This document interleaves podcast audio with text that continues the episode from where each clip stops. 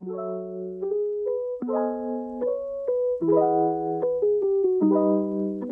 đang nghe Educast, kênh truyền thanh về giáo dục của ELAB Asia, được đăng tải thường kỳ trên website cunghoc.edu.vn và nhóm Facebook Cộng đồng Nhà giáo đổi mới. Trong Educast lần này, chúng tôi xin trân trọng giới thiệu chủ đề Nhận diện trẻ mắc rối loạn tăng động giảm chú ý trong lớp học, viết bởi tác giả Caroline Miller do Lisa Lực Dịch, được đăng tải trên ấn phẩm dạy và học số 38 tháng 8 năm 2021. Một số dấu hiệu của rối loạn tăng động giảm chú ý ADHD thường bộc lộ trước độ tuổi đến trường. Nhưng ở trường học, khi các em gặp khó khăn trong việc đáp ứng kỳ vọng mà người khác đặt lên mình, hầu hết chúng được gợi ý đi khám để xem xét khả năng có ADHD. ADHD là một trong những rối loạn đầu tiên khi người ta nghi ngờ rằng hành vi của trẻ trong lớp học hay thành tích của trẻ ở trường có vấn đề. Một đứa trẻ dường như không thể ngồi yên, tự thốt ra câu trả lời trong lớp mà không giơ tay phát biểu hay không hoàn thành bài tập về nhà, thường trong trạng thái mơ mộng khi giáo viên đang giảng bài trên bục giảng, tất cả đều là những triệu chứng phổ biến của ADHD. Nhưng những hành vi trên cũng có thể là kết quả của các tác nhân khác như lo lắng, chấn thương hay thậm chí là bản tính trẻ con hơn hầu hết những đứa trẻ khác trong lớp. Vì thế, nhận biết được những triệu chứng của ADHD trong lớp học và những đặc điểm dễ bị nhầm lẫn với những căn bệnh hay tác nhân khác có thể ảnh hưởng đến hành vi của trẻ là vô cùng quan trọng. Việc quan sát trẻ một cách cẩn thận là đặc biệt quan trọng khi trẻ còn quá nhỏ để trình bày được những cảm nhận thực sự của chúng và việc giới thiệu những đứa trẻ đang gặp khó khăn tới các dịch vụ chẩn đoán và hỗ trợ thích hợp có thể giúp chúng thành công ở trường học cũng như ở những khía cạnh khác trong cuộc đời. Có 3 loại hành vi điển hình của ADHD bao gồm giảm chú ý, tăng động và bốc đồng. Tất nhiên, mọi đứa trẻ đôi khi vẫn gặp khó khăn trong việc chú ý đến giáo viên và cha mẹ trong việc ngồi yên một chỗ và đợi đến lượt của mình. Trẻ em chỉ nên được chẩn đoán ADHD nếu những hành vi trên của chúng cực đoan hơn nhiều so với những đứa trẻ khác cùng tuổi. Các triệu chứng này của ADHD được chia thành hai nhóm là giảm chú ý và tăng động, bốc đồng. Hầu hết trẻ có ADHD biểu hiện sự thiếu chú ý, một phần nhỏ biểu hiện ra bên ngoài với triệu chứng hiếu động, bốc đồng. Dưới đây là những hành vi mà giáo viên có thể quan sát ở trường để đưa ra phán đoán sơ bộ.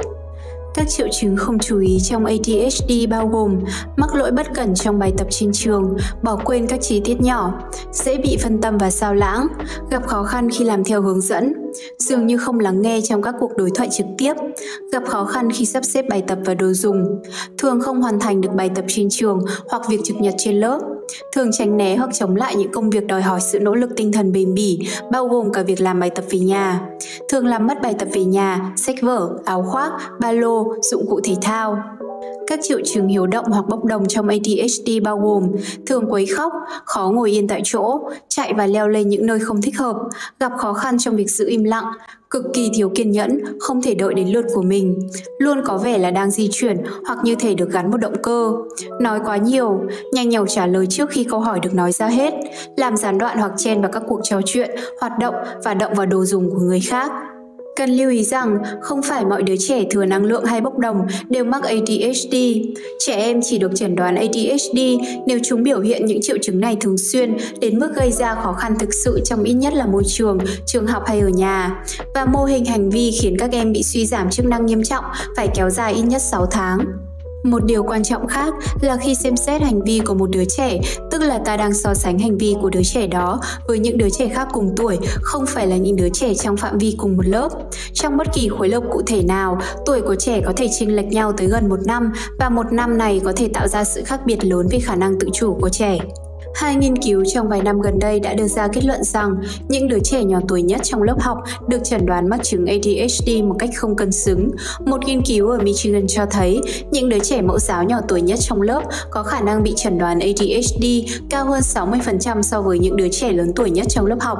và nó không chỉ ảnh hưởng đến trẻ mẫu giáo. Một nghiên cứu ở North Carolina cho thấy ở lớp 5 và lớp 8, trẻ nhỏ nhất có nguy cơ được kê thuốc điều trị ADHD theo đơn cao gấp đôi so với trẻ lớn tuổi nhất trong lớp.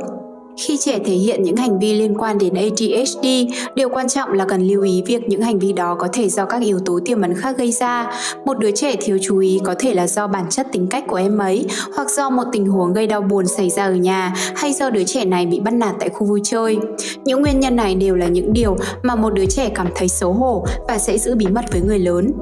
Một nguyên nhân khác mà các em thường che giấu là những rối loạn học tập không được chẩn đoán. Nếu một đứa trẻ luôn luôn bồn chồn mỗi khi được giao nhiệm vụ đọc thì đó có thể là do chứng khó đọc đang khiến em ấy cảm thấy vô cùng thất vọng về bản thân. Và nếu em ấy rời khỏi chỗ ngồi của mình, có thể là do em ấy bắt đầu cảm thấy xấu hổ vì cho rằng bản thân không thể làm những gì mà những đứa trẻ khác có thể làm được và quyết định che đậy sự thật đó. Một nguyên nhân khác mà các em thường che giấu là những rối loạn học tập không được chẩn đoán. Nếu một đứa trẻ luôn luôn bồn chồn mỗi khi được giao nhiệm vụ đọc thì đó có thể là do chứng khó đọc đang khiến em ấy cảm thấy vô cùng thất vọng về bản thân. Và nếu em ấy rời khỏi chỗ ngồi của mình, có thể là do em ấy bắt đầu cảm thấy xấu hổ vì cho rằng bản thân không thể làm những gì mà những đứa trẻ khác có thể làm được và quyết định che đậy sự thật đó.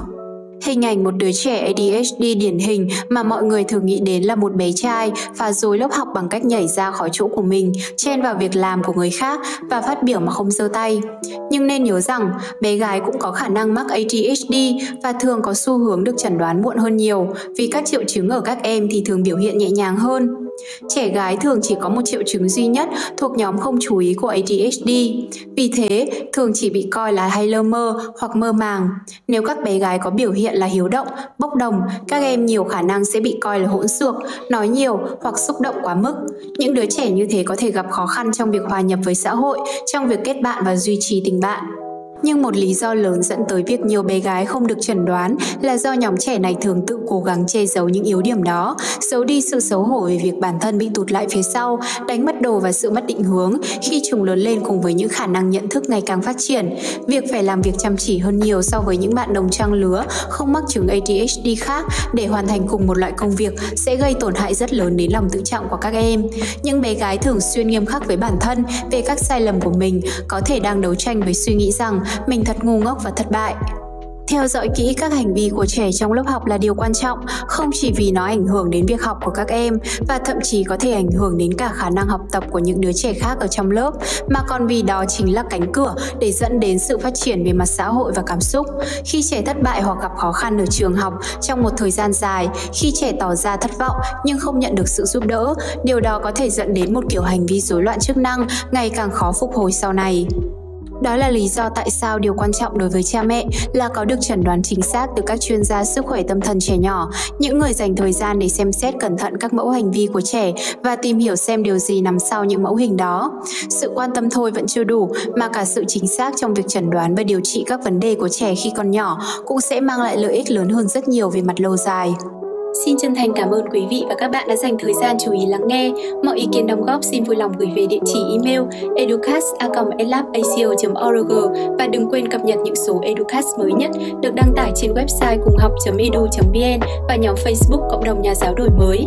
Xin hẹn gặp lại các bạn tại Educast số tiếp theo. Chúc các bạn có một khoảng thời gian thú vị.